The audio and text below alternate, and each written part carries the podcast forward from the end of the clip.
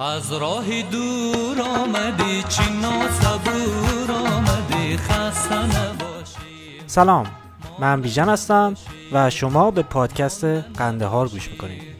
مشک خوتن برتنید دوی وطن برتنید خسته نباشی. مانده نباشی مانده نباشی.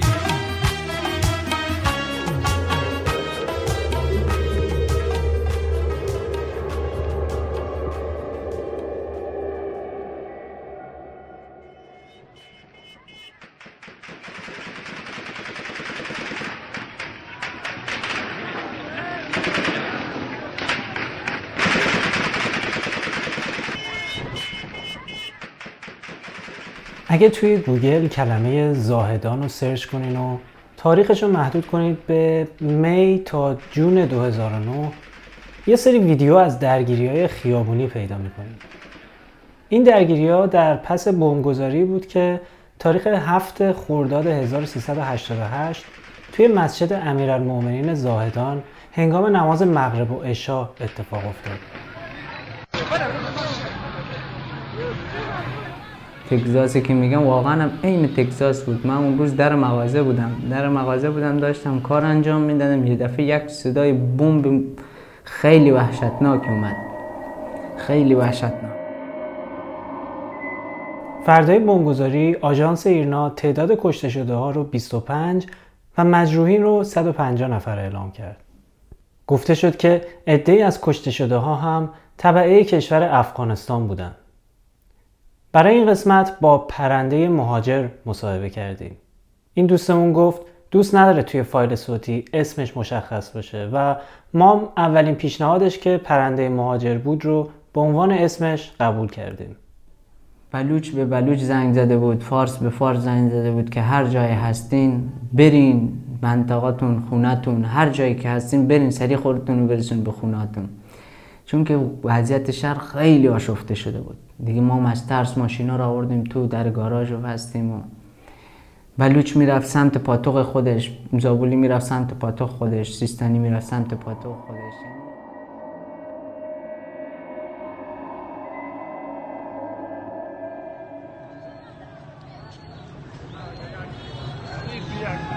درگیری در کشاورز.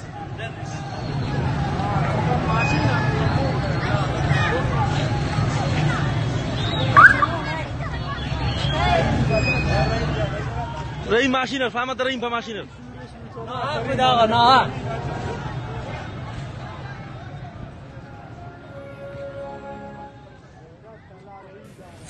اعدام ستن در زاهدان اون هم شاید کمتر یا بیشتر از 24 ساعت پس از انفجار در مسجد شیعیان اون شهر به نظر شما چه پیامی می‌تواند در برداشته باشه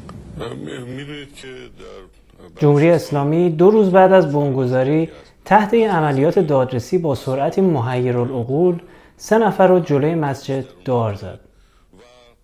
مقامات گروه سنی جندالله رو مسئول عملیات دونستن و جندالله هم البته مسئولیت رو به عهده گرفت. پرنده مهاجر بهمون گفت بعد از بمبگذاری اوضاع درگیری های قومی خیلی پیچیده تر شد.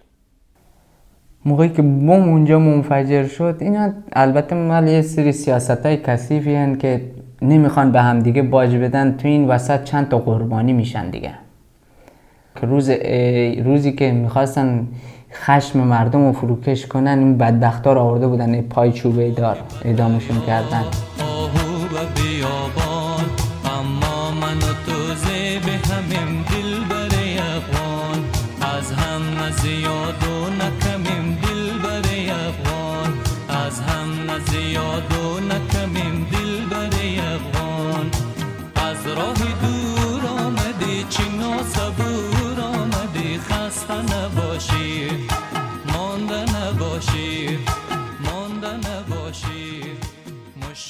صدای درگیری که اول اپیزود شنیدین مربوط به درگیری های هفته های بعد از بمبگذاری بود.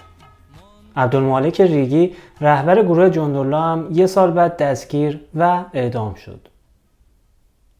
این قضیه که پرنده مهاجر برامون تعریف کرد و منم یادم میاد. سال 88 ما با دوستامون معمولا میشستیم خونه یکیشون و هر شب راجع به اوضاع مملکت و جهان حرف می‌زدیم و یکی از همون شبها شنیده بودیم که ریگی رو توی یه هواپیما توی دوبه دستگیر کردن و به نظر می رسید برای دستگیریش پای دولت های خارجی هم در میون بوده و این مسئله خیلی گیجمون کرده بود. چیزی نبود. یه بمب بود دو تا بمب بود. یه بمب دیگه هم تو خیابون آزادی جای فلک چیز پارک پارک شهر. پایین ترش مسجد بود تو خیابون آزادی. اونجا بمب گذاری کردن که یه پسره اون یارو رو نگر داشت لباس زن پوشیده بود. یارو رو نگر داشت نذاش بره تو مسجد همونجا با اون پسر ترکید. که خدا رو شکر کسی اونقدر چیز نشد. فقط همون پسره ای که اینو گرفته بود از اون دم در اونور برده بود مرده بود. که این عکس عملشون خیلی خرابی به بار آورد. خیلی خرابی به نزدیک ده روز کلا شهر اصلا کلا به هم ریخته شده بود. یعنی کلانتریا رو گرفته بودن بلوچا کلا خلصلا کرده بودن. مامورای مرساد گشت انتظامی کلا لنکروزاش و وسط خیابون آتیش زده بودن ماشینای پلیس آتیش زده بودن مقرای پلیس. جایی که بلوچ نشین بود دیگه کلا همه رو زده بودن ترکونده بودن.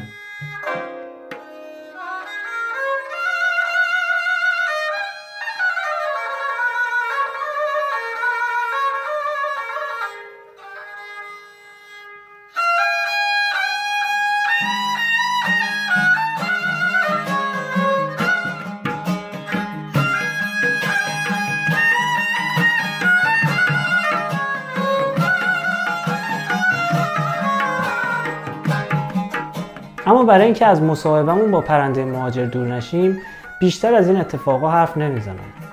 نکته فقط اینه که جندولا یه گروه سنی و بلوچه.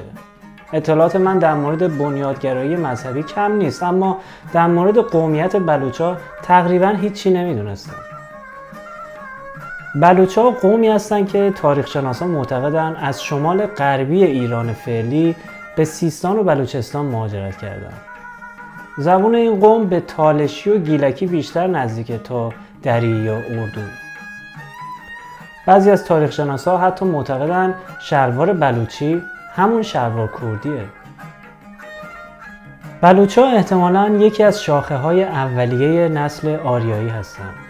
کورش کبیر توی دهه 540 قبل از میلاد شهر مکران که محل زندگی این قوم بوده رو فتح می‌کنه و بعدا دستور میده اونجا یه ساتراپ بسازن اینجوری میشه که این منطقه تحت نفوذ دولت هخامنشی در میاد.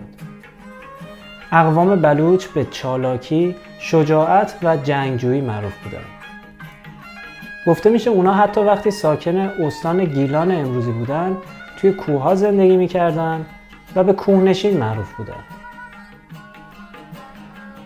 استان سیستان و بلوچستان ایران و کلا اون منطقه به دلیل نقش ژئوپلیتیکی که راه ابریشم بهش می‌داده همیشه توی تاریخ مهم بوده و شکوفایی این منطقه موجب شده بوده قومیت های زیادی برای زندگی و ادامه دادن تمدنشون بیان اونجا.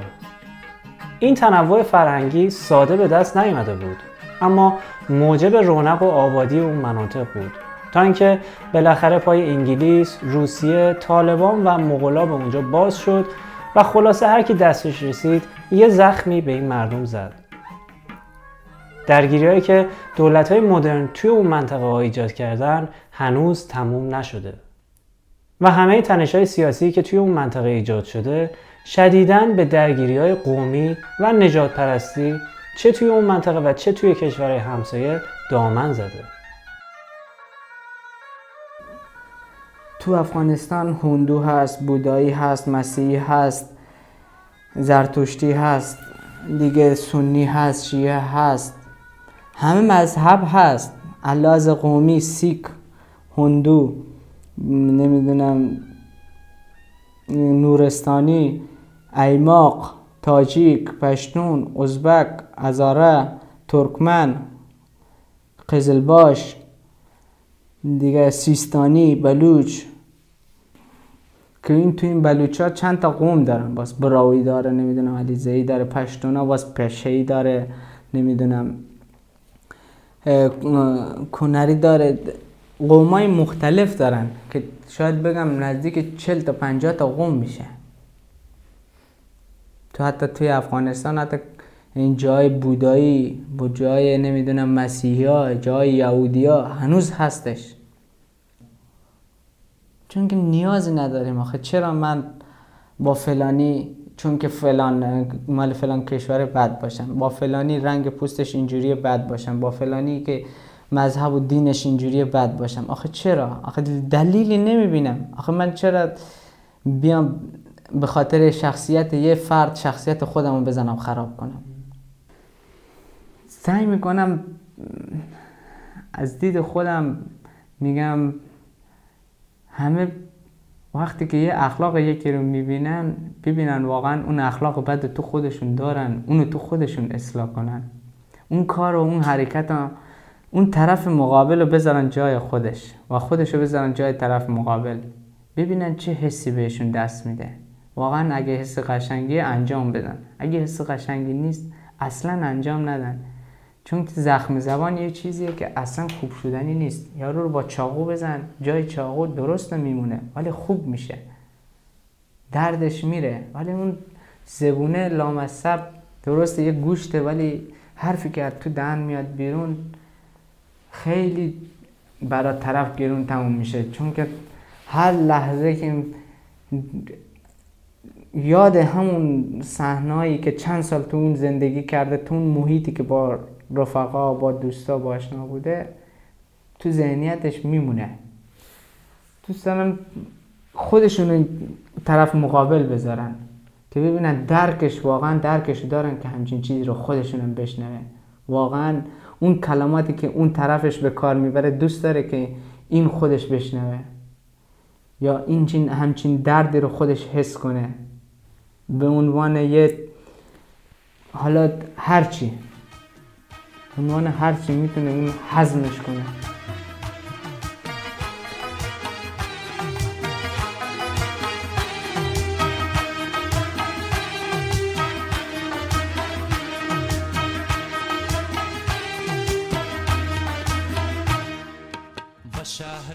وقتی دوستمون زخم زبون رو گفت دردم گرفت. از زخم زبون متنفرم و خودم هم بهش دوچارم. اما زخم زبون به شخص با زخم زبونی که یه جماعت کثیری از آدم رو بهت بزنن خیلی فرق داره. پرنده ماجر به عنوان یه فرد با قومیت تاجیک که توی ایران به دنیا اومده خیلی دلش از این زخم داشت و با اینکه توی ایران سعی می‌کرد کسی از افغان بودنش چیزی ندونه سختی های زیادی کشیده بود.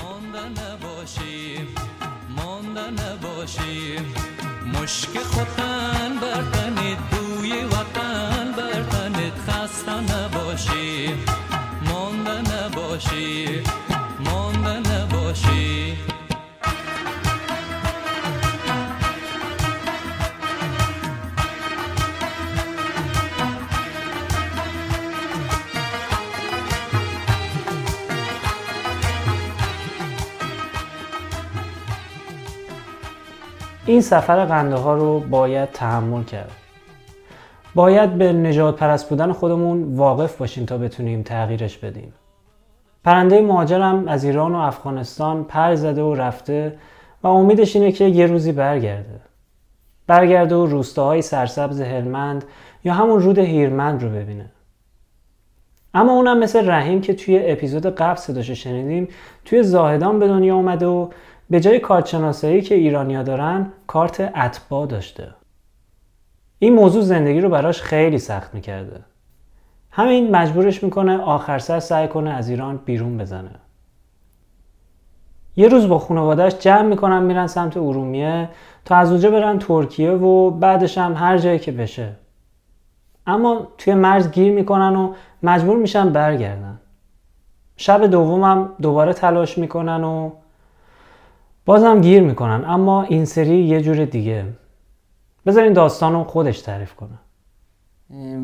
بعد دیگه آمدیم تهران تهران دوباره آمدیم خانه یک سلام علیکی کردیم و بازم یک خورده بچه ها بر من یک خورده وسایل دوخته بودن پالتو مالتو اینطور چیزای لازم گرمایشی.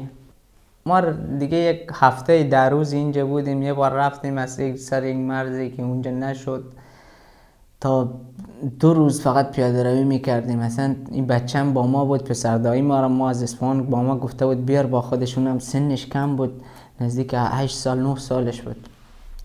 این را آوردیم و دیگه داخل ای را با این بچه اصلا یک مشکلاتی دیدیم.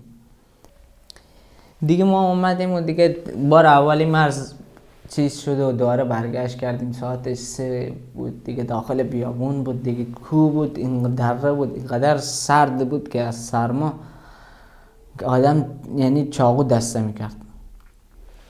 دیگه اومدیم اومدیم یه سه چهار روزی بودیم دیگه یکم دم راستی کردیم دیگه سرحال شدیم. دوباره حرکت کردیم رفتیم. رفتیم اون وسط های را یکم یه چند تا از این مردم های کرد بودن حالا نمی‌دونم مال کرد کردستان بودن مال کرد ایران بودن.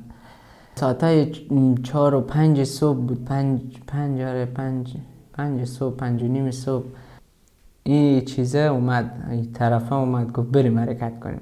موقعی که ما رو از نیسان ساعت دوازده اومد پیاده کرد سر یک کویی اونجا چند نفر دیگه نزدیک پنج شست نفر دیگه اونجا وایستده بود.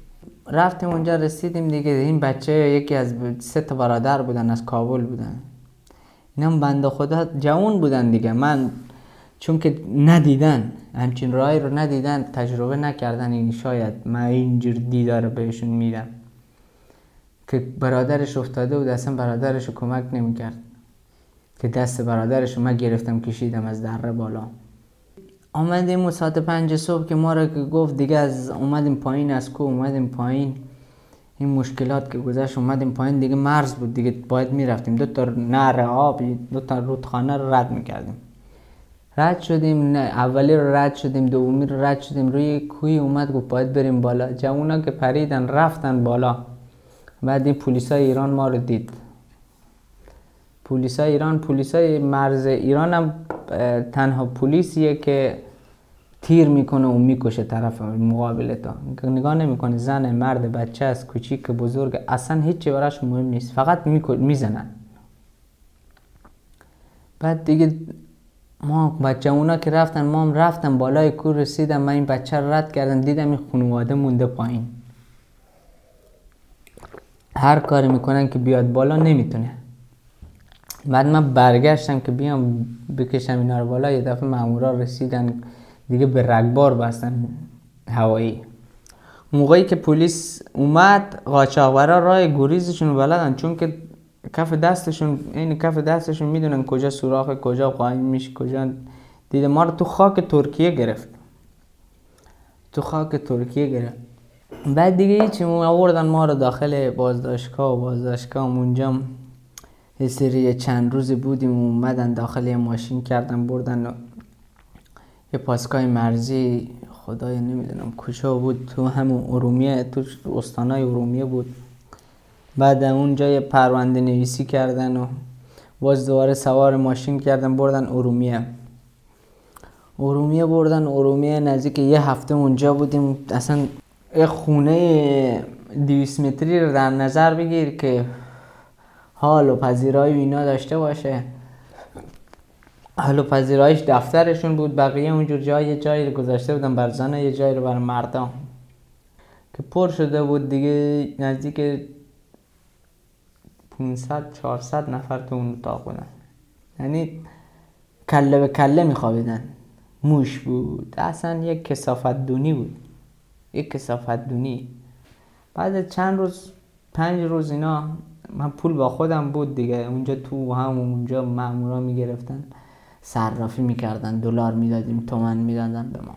حد اومد ما رو برد ورامین برد ورامین تهران. یه چند روز تو را بودیم. ورامین تهران رفتیم. خوشبختانه مسافر پر بود. آدم خیلی زیاد بود. که 900 هزار نفر فکر کنم آدم بود تو بود. که همگی کله به کله.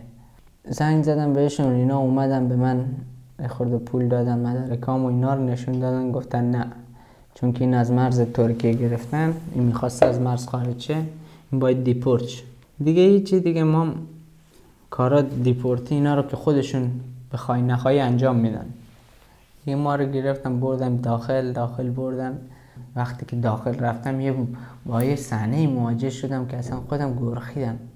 صورت ها رنگ موها رنگ دستا رنگ پاها رنگ لباس ها رنگ.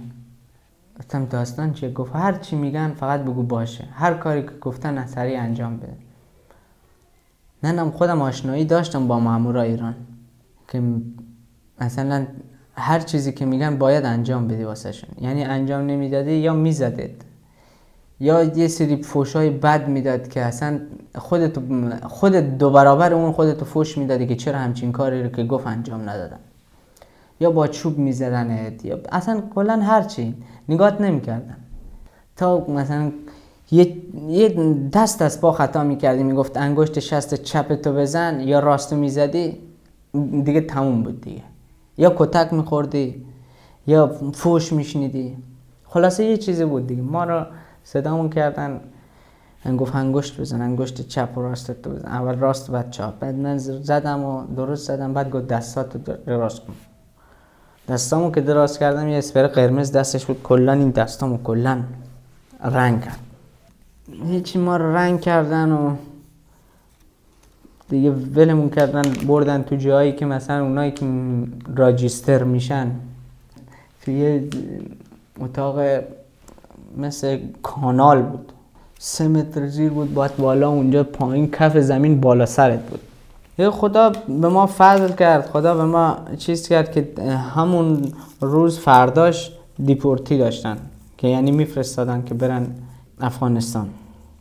فردای اون روز دیگه ما رو سوار اتوبوس کردن نزدیک مثل گاو شیرده بودیم دیگه. از دقیقا از سر مرز که سوار شدیم تا مرز افغانستان مثل یک گاو شیرده بودیم که وقتی می‌رسیدیم اونجا پامون می‌رسید دیگه هیچ شیری نمونده بود برامون سی هزار تومن کرای اتوبوسه بیس هزار تومن مال آب و غذای سی هزار تومن پنجاه هزار تومن مال اینه اونه سوار اتوبوس شدیم ساعت ده یازده بود دیگه رفتیم به سمت سنگ سفید مشهد حرکت کردیم سنگ سفید مشهد هم اونجا هم یه اردوگاه خیلی بزرگیه که اگه اونجا گیر بیفتی. یه موقع می‌بینی هفت ماه هشت ماه نه ماه یه سال اونجایی. یعنی اگه با یکی بد رفتاری کنی یکی رو حرفشو قشنگ گوش نکنی یک کاری گفت انجام ندادی. هر کاری که دلشون بخواد واسه برات انجام میدن. هر چی باشه. حالا بگی چه از لحاظ کسافت کاری باشه چه از لحاظ زور باشه. نمی‌تونی سرتو بلند کنی. هر کاری کنی میزننه اونجا رفتیم راجیستر شدیم. ما رو دستبندی کرد می‌برد می‌گفت یه سمت این شماره فلان اینجا شما کیفاتون رو بذارین اونجا این کیفاش رو بذاریم. دیگه بردن ما رو تو سوله لباس مباس اینا رو همه رو گذاشتیم. اصلا خود آدم هم یه جوری انگاری که نمی‌دونم تو این حس قرار گرفتین یا نه. خیلی غریب مشخص بشی یعنی هیچ کی نخوادت مثل اون زمانی که یهودی ها رو همه جا داغونشون می‌کردن. مثل اون حس آدم رو دست میده. اونجا هم دیگه داخلم یک کاسبی برا خودشون بود. یه نقص سیگار اونجا سه هزار تومن بود. یه پاکتش دیویست تومن بود. ولی یه نقص سیگار سه هزار تومن بود. دو هزار تومن بود. یه روز نصف بودیم. اصلا نمیشه کمپ گفت بهش. سوله است. سوله کارگاهی بزرگ. فقط دستشویی داره حمام داره. چجوری بهت بگم؟ سوله که مثل قفسه که سگ و حیوان اینا رو که نرده نرده همه جا کشیدن جوشکاری کردن در و پنجره. حد یه اتاق آشپزخونه که اونم افغانی خودشون غذا درست می‌کنن اونا میارن یه چیزی چیزا که اونا سرهم می‌کنن میدن. یکی می‌رفت دو مرتبه گیر میافتاد بار سوم گیر میافتاد مثلا سه ماه چهار ماه بود. اونو دیگه پرونده اونو میذاشتن کنار. تا سه چهار ماه شکنجهش می‌دادن یا ازش کار میکشیدن کارهای نظافت کارهای اونجا. هر چی بود دیگه بنای نظافت کاری هر چی که بود روشون انجام می‌دادن که چه دو بار سه بار اومده بودی اینجا تو این اردوگاه اینجوری اذیتشون می‌کردن. و شهر غربت شدم و ملک مردم بیچاره شدم در هم شکستم. از وقت که رفتی ترانه ها را آتش زدم آتش به قلبی سرکش زدم. از هم گسستم از وقت که رفتی. از راه دور آمدی چی صبور آمدی. دلم می‌خواد خودم رو بذارم جای اون سربازی که رنگ میپاشه به صورت افغانستانیا. دلم می‌خواد درکش کنم و بشناسمش. امیدوارم سفرمون به قندهار سفری باشه که ما رو از خواب زمستونیمون در بیاره و راهی باشه به سمت بلوغ. بلوغ توی شناختن انسان و روابط اجتماعیش. توی اپیزود بعدی با مریم و محسن مصاحبه می‌کنیم و از زاویه دید اونا به زندگی نگاه می‌کنیم. و سعی می‌کنیم هر چقدر که می‌تونیم باهاشون همزاویه باشیم تا شاید بلکه شاید بتونیم بهتر بشناسیمشون. شما مگه توی افغانستان زندگی کردین یا قومیتتون به افغانستان ارتباطی پیدا می‌کنه؟ تجربتون رو به صورت فایل صوتی ضبط کنید و برامون بفرستید تا بتونیم توی یه اپیزود در آینده ازش استفاده کنیم. فقط اینکه ما حق انتخاب و ویرایش فایل های ارسالی رو برای خودمون محفوظ نگه میداریم. من حرف دیگه ای ندارم. جز اینکه می‌خوام بگم نادیده گرفتن بعضی چیزا ما رو مجبور به تکرار کارهایی می‌کنه که شاید لازم نبود حتی یک بار انجامشون بدیم. مرسی از اینکه همسفرمون شدیم.